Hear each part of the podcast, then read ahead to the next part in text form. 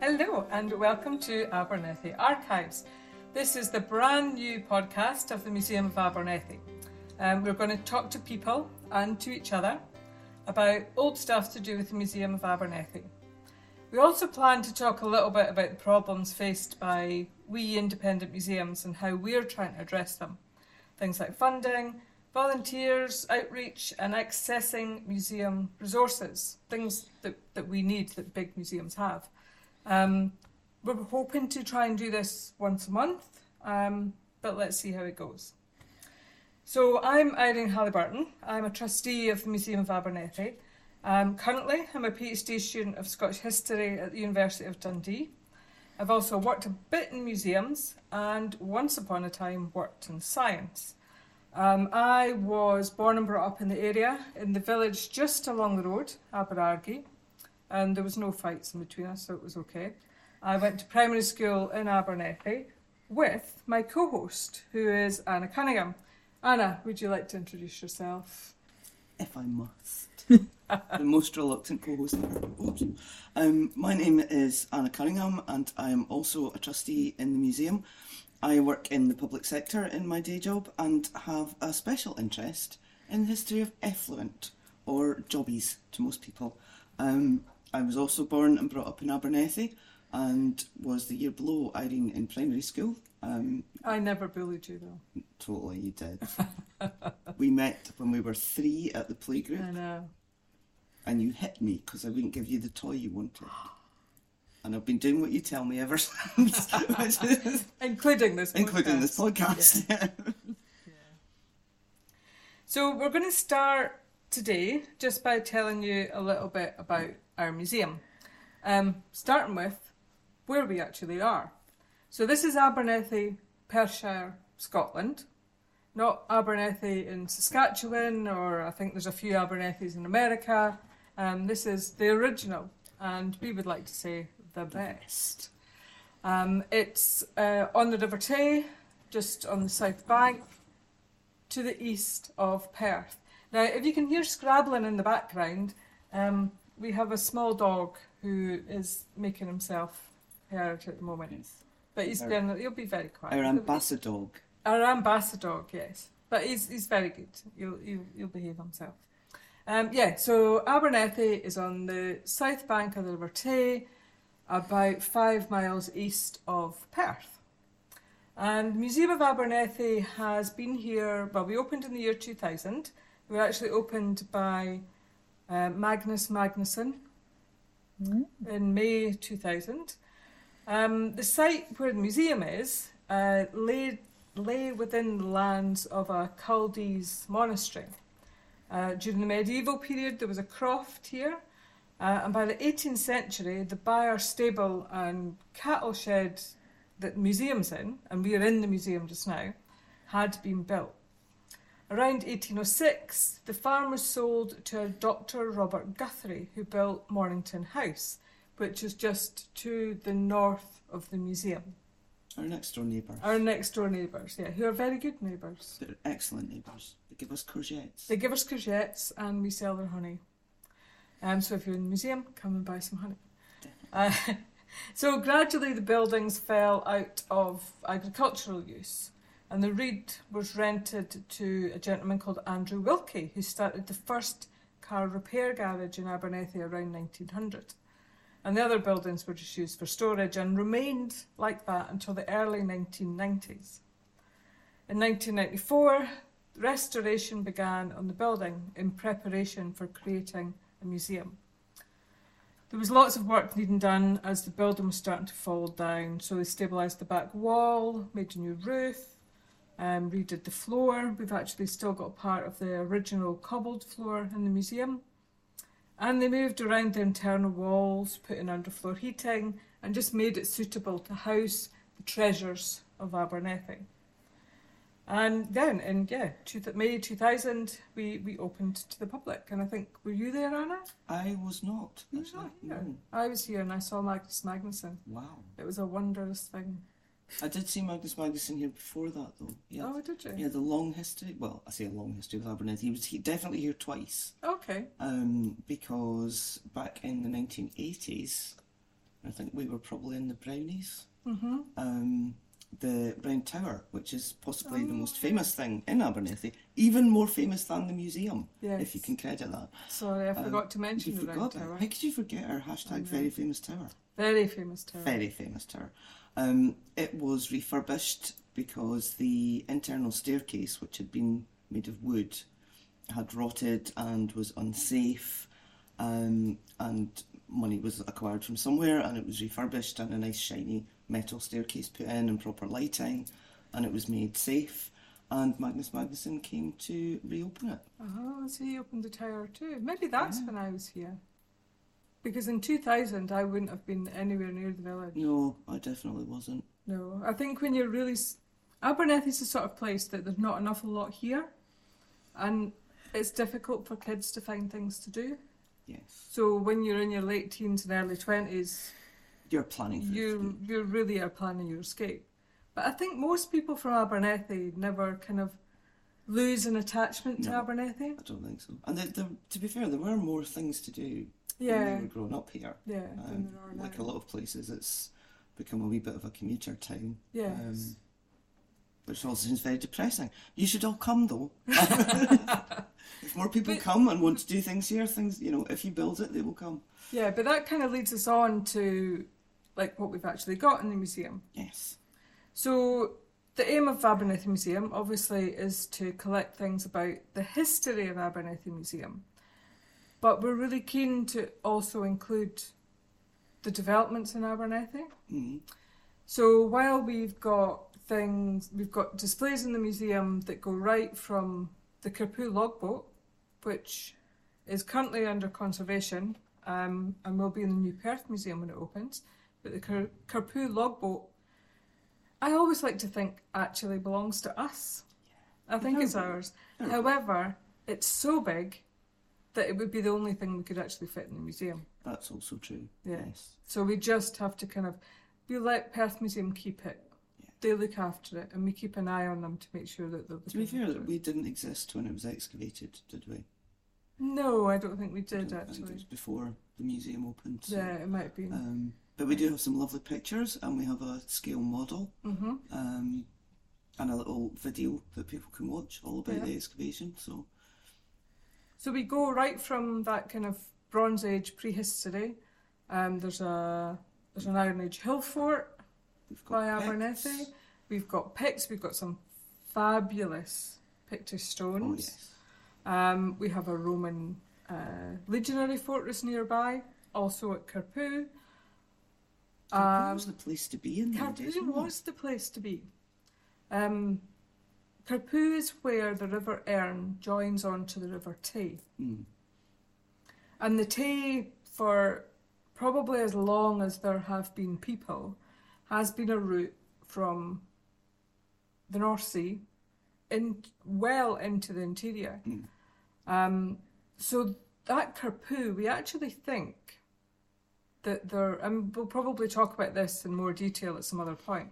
We actually think there, there's been a landing place or a port at Carpow for probably, oh, I would like to say at least 4,000 years. Hmm. So the Bronze Age logboat was just at Carpow. We know that the Romans used the rivers. There are agricultural adverts from the 18th century that um, advertise farms on their proximity to being able to get Yeah. boats from the Tay up into the Earn to take improvements to, to the land. Um, oh, Well, was the, the, the river was the mode of transport, wasn't it? the river, rivers were the before mode of roads transport. became, um, you know, basically collection. Well, they've kind of gone back to being basically collections of potholes yeah, they put have. together with some form of surfacing. Um, but that's how people travelled. Mm. You know, there was a ferry that went back and forth across, Yeah. so you didn't have to drive halfway around the countryside if you wanted to go to Dundee. I mean, I think probably one of the reasons Abernethy's been here for so long is because of the accessibility from the Tay and from the Earn.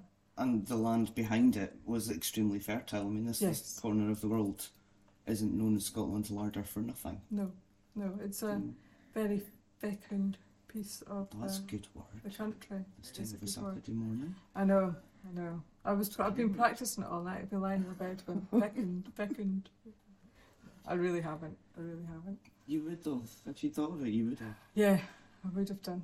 Would have Yeah, done. because if, if you think we obviously there are lots of arable farms. Mm, Fruit growing was a huge industry here. Yes. Um, the berries the and church connections between Yeah. the Culdees and the abbey and the monastery at Lindores, just along the road, Mhm. um, which is also worth a visit. But you do have to come here first, people. Yeah, please come here first.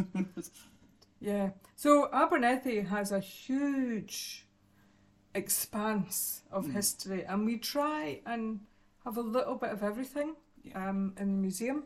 We change things around periodically. We're currently trying to not necessarily change the content, but to update the way it's presented. Um, we've been here for 23 years, which is fantastic for a volunteer run museum. Um, we couldn't do what we do without, you know, we have no paid staff, everyone is a volunteer. Katie, who's our producer today, say hello, Katie, Hello. uh, is a volunteer. Um, she happens to have the the Frankly, Technology, the amount technology. required to do this. So um, yeah, we thought we would we would give it a go.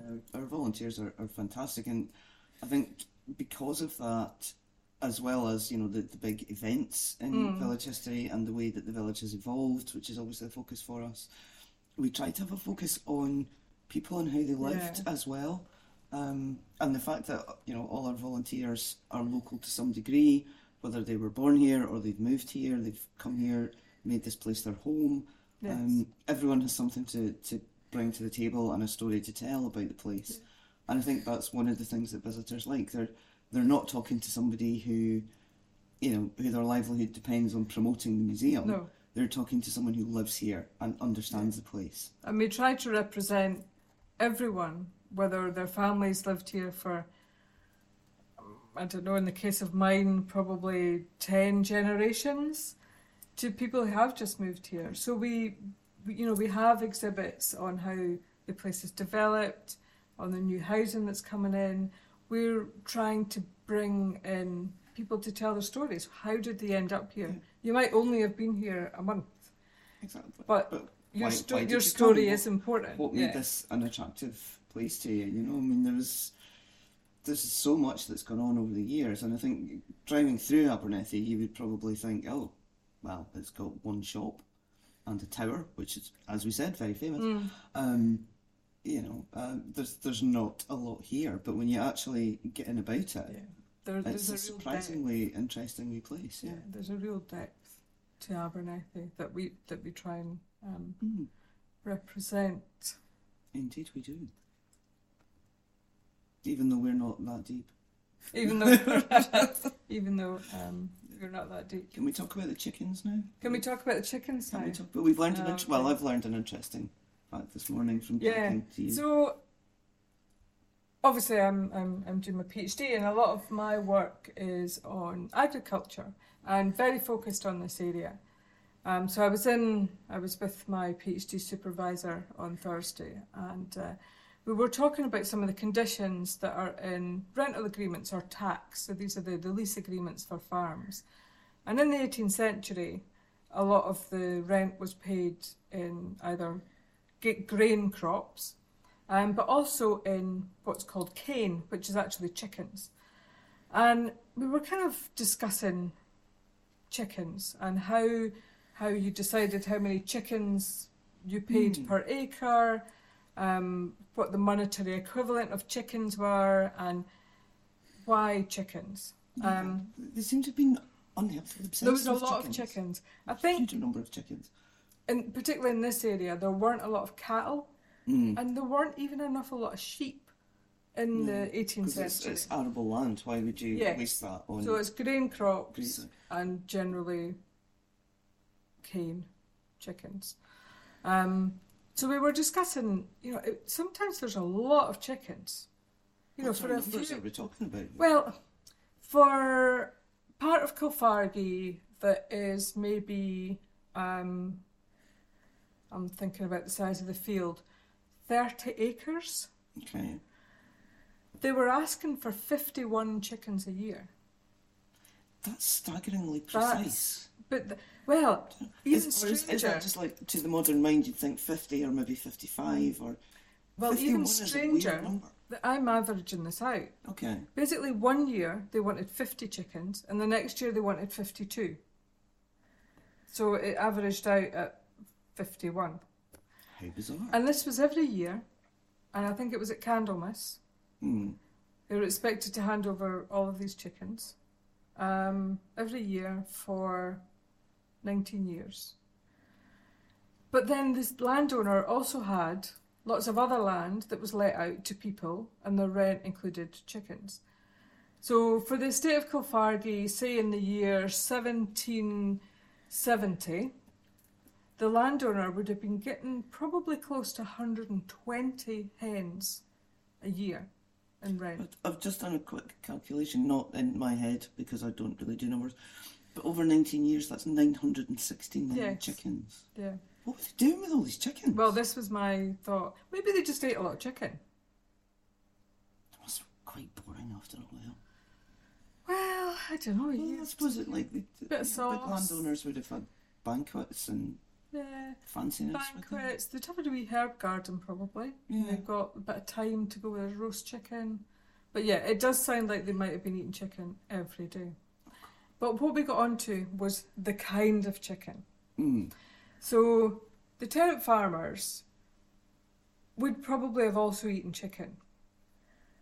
But they need their good chicken, they need their female hens to lay eggs Mm. because eggs are continual. You know, once you've eaten a, a hen, you've eaten a hen and it can't lay anymore. And you, you need to not kill the hen that lays the golden egg, or you, You- won't have any chickens for exactly. next Candlemas. Exactly. Those hens must have been knackered. They must have been working pretty hard. Yeah.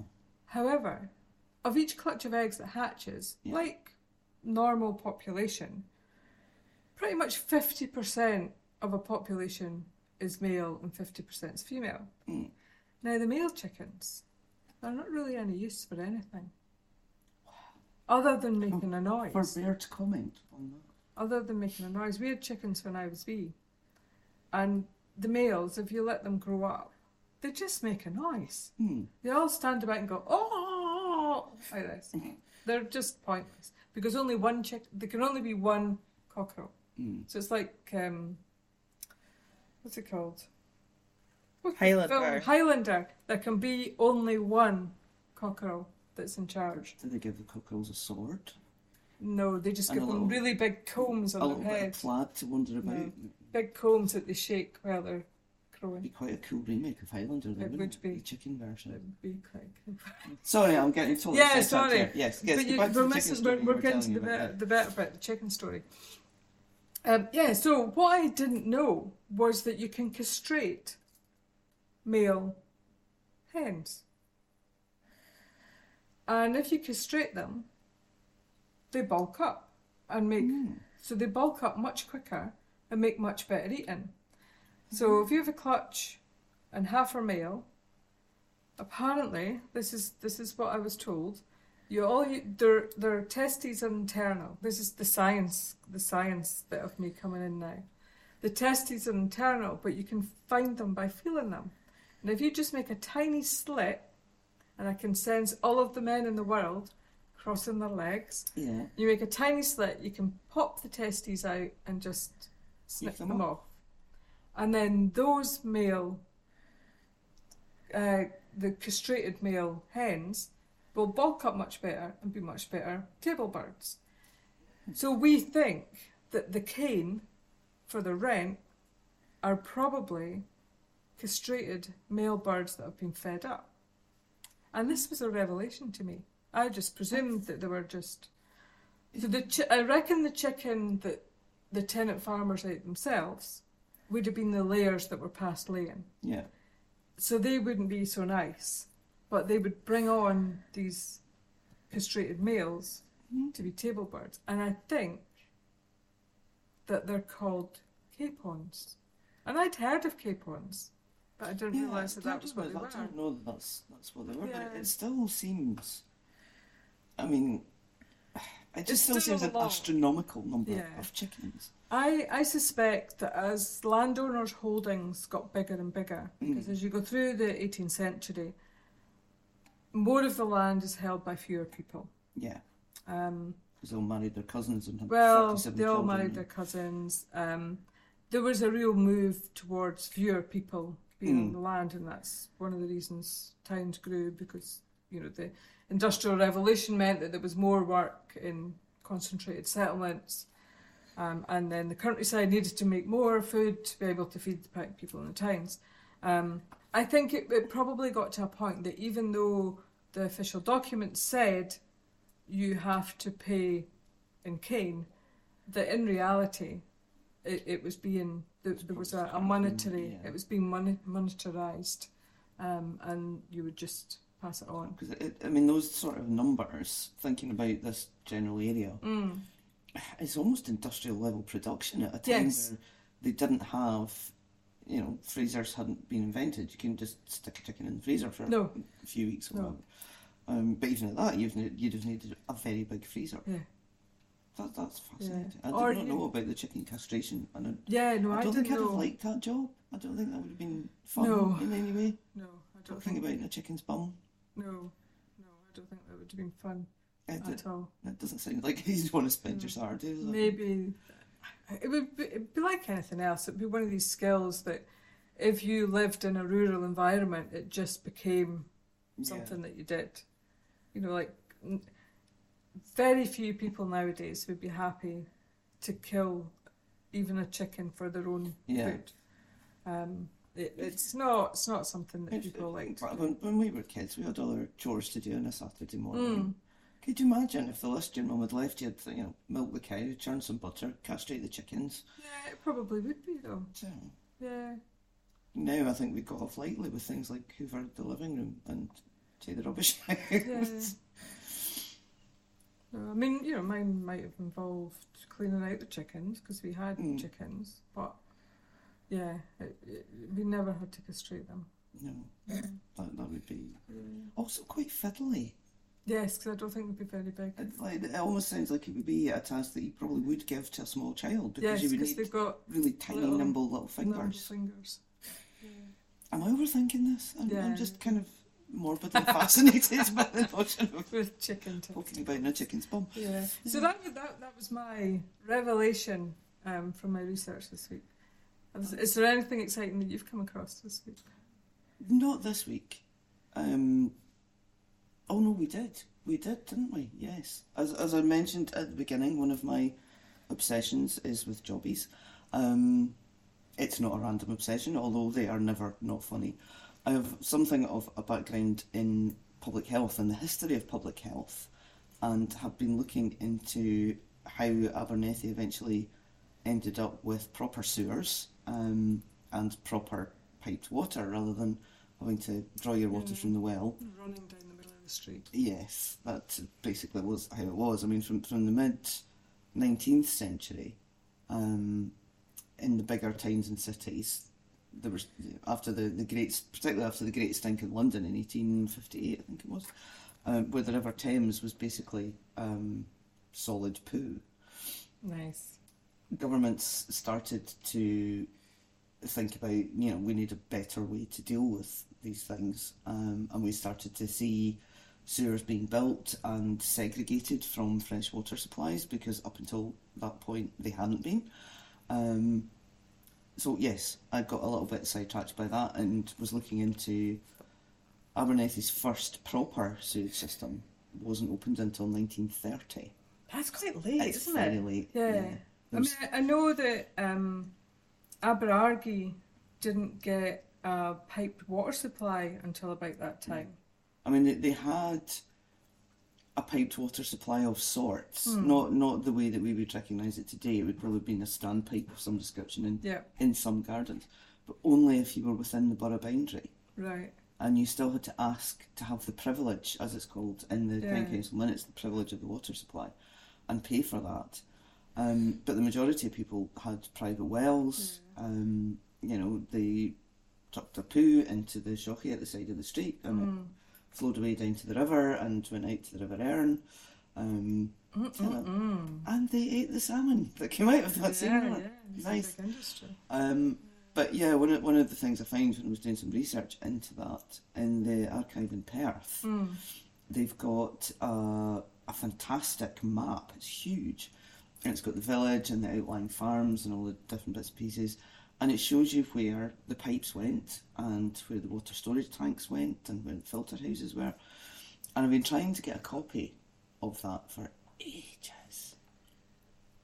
And the archive in Perth let me take a photo, but said they couldn't scan it. That'd be difficult to take a picture of a big map. Yeah, it's, Did um, it's you not the like best. use a helicopter? I did. I was standing yeah. on a chair. Got some very odd looks because I had it on the table, Uh huh. and I was stood on a chair, and I was up and down trying to not have the shadow of my phone on it. Yeah, and then you want to try and get it square as well, so that you've Yeah, got some sort Um, of keystone. You've, you've commented on my photography skills before straight is not a word that's really in my vocabulary. It's Um, okay. That's what Photoshop's for. Well, exactly. So we were having it. Well, you were really having a look about. Mm. Was it last weekend? Yes. Um, and shouted me up, and I was very excited because it turns out we have a copy of that map in the museum. So the only thing I still need to try and get now is the other You thing. were you were so excited, Anna, that you hugged me. I know, shh, And I think in probably 50 years of knowing you, that's never happened I don't, before. I don't hug. I, No. I'm very much a touch me and I'll cut you kind of person. I don't invite that kind of uh, personal contact. Um, so they, we're, we're going to have another bit of a hunt, I think, at a later date because we want to try and find the plan of the Waterhouse Mm. that was inaugurated in 1930 because there's quite detailed engineers' drawings again in the archive in Perth um, that I would love to get a copy of because I want to try and build a little exhibit around it at some point in the future because it's just quite fascinating. Yeah. I like to think great granddad would. I saw a thing on Twitter actually through the week, Mhm.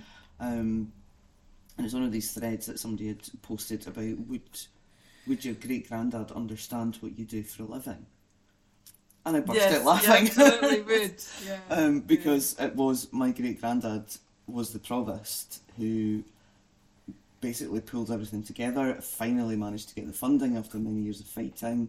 Did the work with the borough engineer, Mhm. and they contracted a consulting engineer from Fife.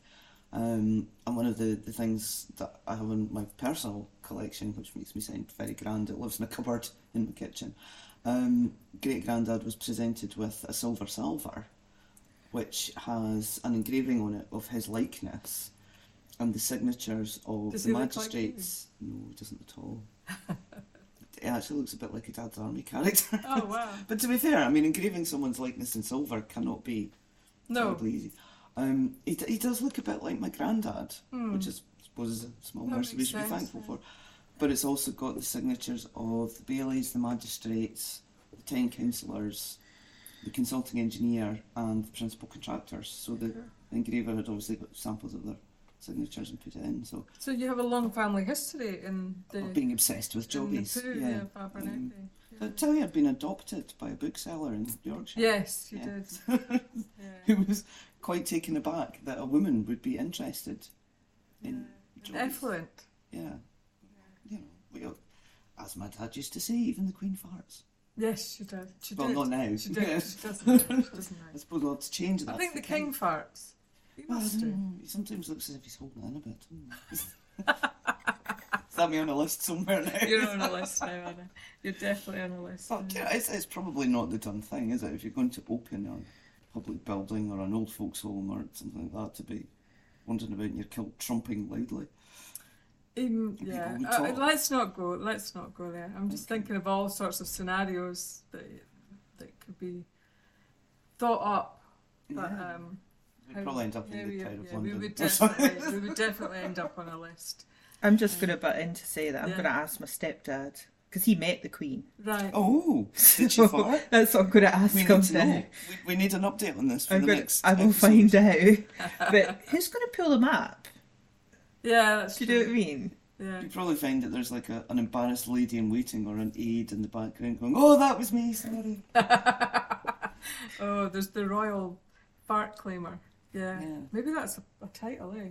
I am the I am the claimer of the royal fart. Oh, no, let's not. That's that's not actually as ridiculous as you might think. Because did kings in days of yore not have things like gentlemen of the wardrobe?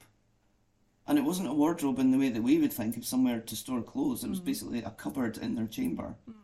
where they would be, you know, on the Oh, third floor of their castle, yeah. and the cupboard would have a hole and a little seat in it, and bombs away, lads. Yeah. The gentleman the- of the wardrobe was responsible for keeping it clean. yes, the garderobe. Yeah. So you don't know that that may have continued through time. It might have done. Who do we know that could find out? Do you think your stepdad would know? I'm going to ask. Oh, I think you have Yeah. to. What did he meet the Queen for? He- The Queen visited Highland Spring. Uh, it was about 2017 or 22. It was one of her final visits to Scotland Right. pre pandemic. And Yeah. they had a new warehouse or bottling line or something that was being officially opened. Oh.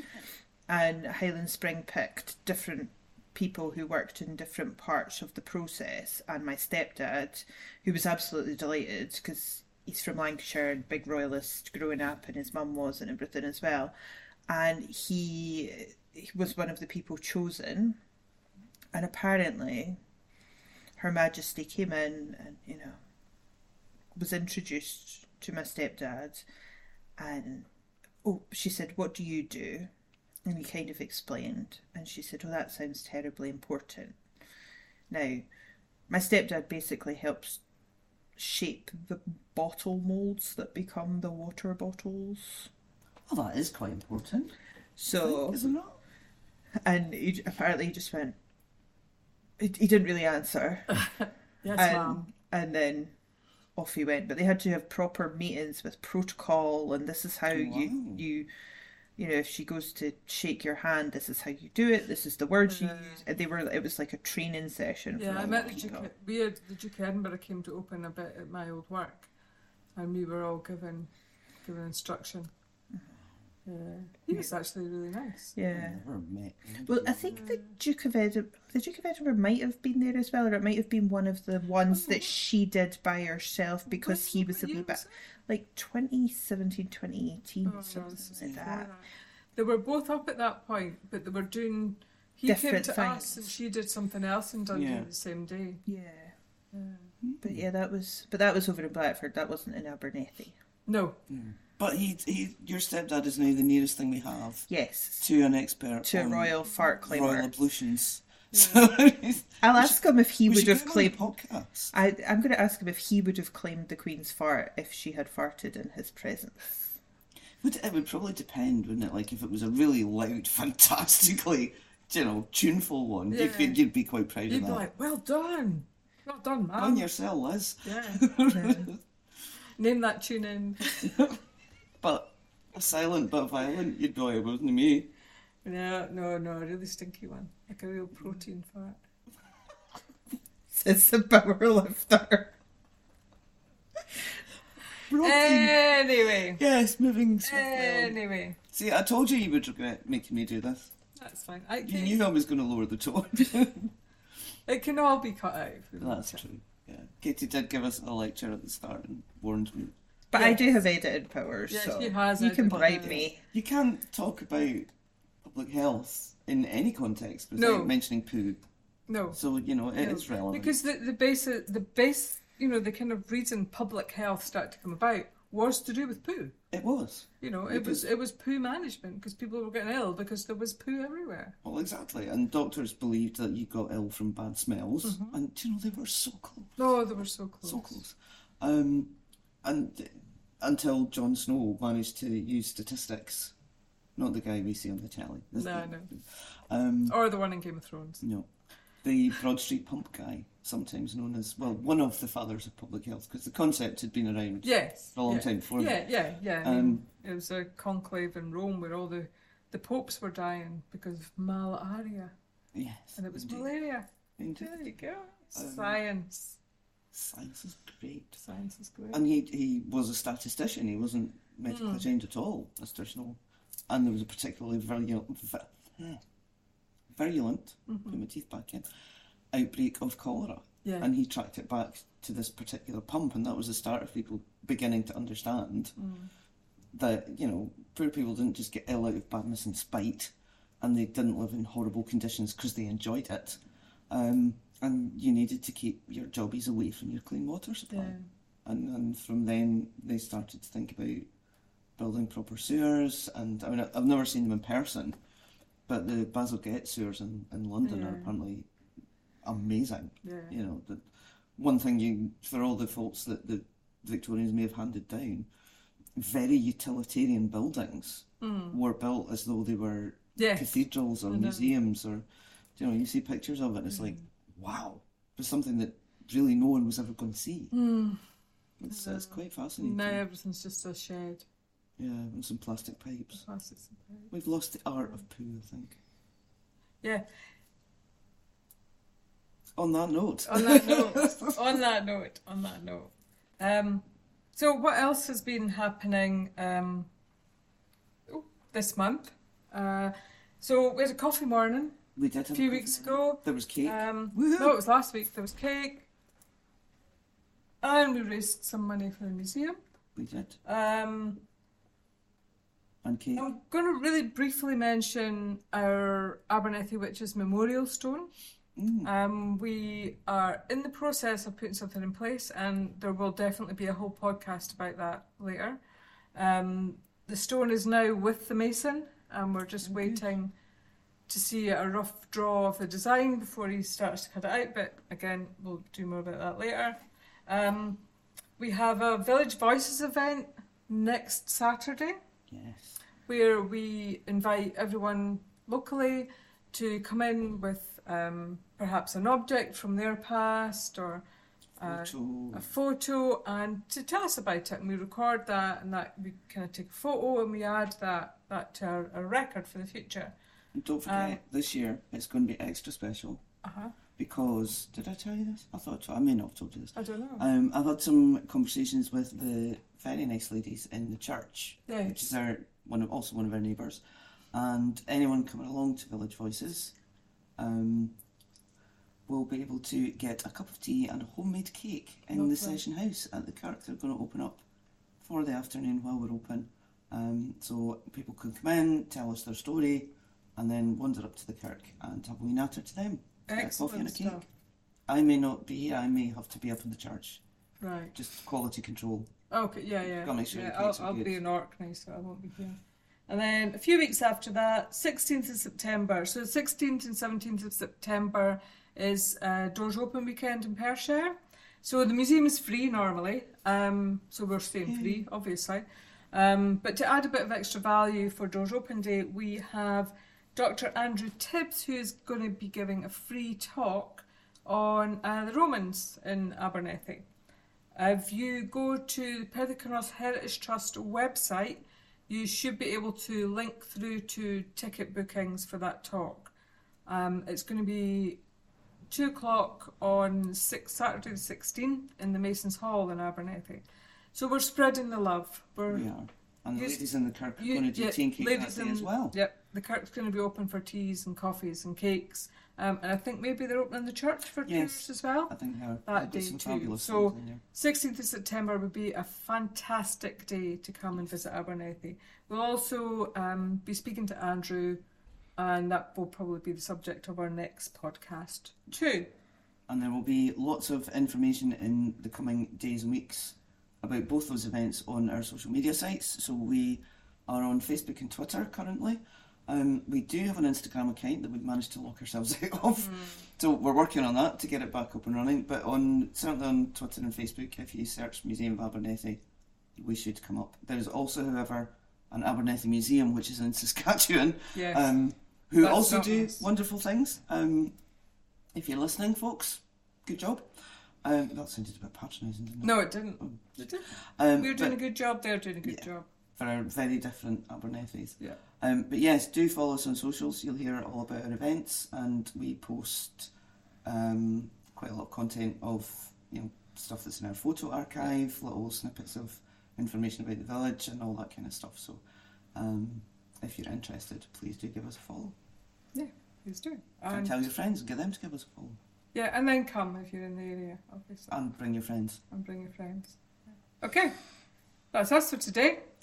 Um, hopefully, speak to each other, and you can all listen to our waffling in a month's time again. Thank you. Bye. Bye.